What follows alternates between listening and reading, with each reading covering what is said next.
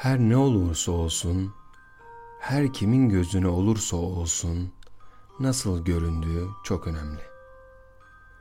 Çünkü neyin doğru, neyin yanlış olduğunu görüşlerden, görünüşlerden çıkarıyoruz. İnsanlar soruyorlar. Ne fark eder? İnsanlar yine cevap veriyorlar. Fark etmez. İnsanların farktan imtina etmeleri cehaleti koyulaştırıyor.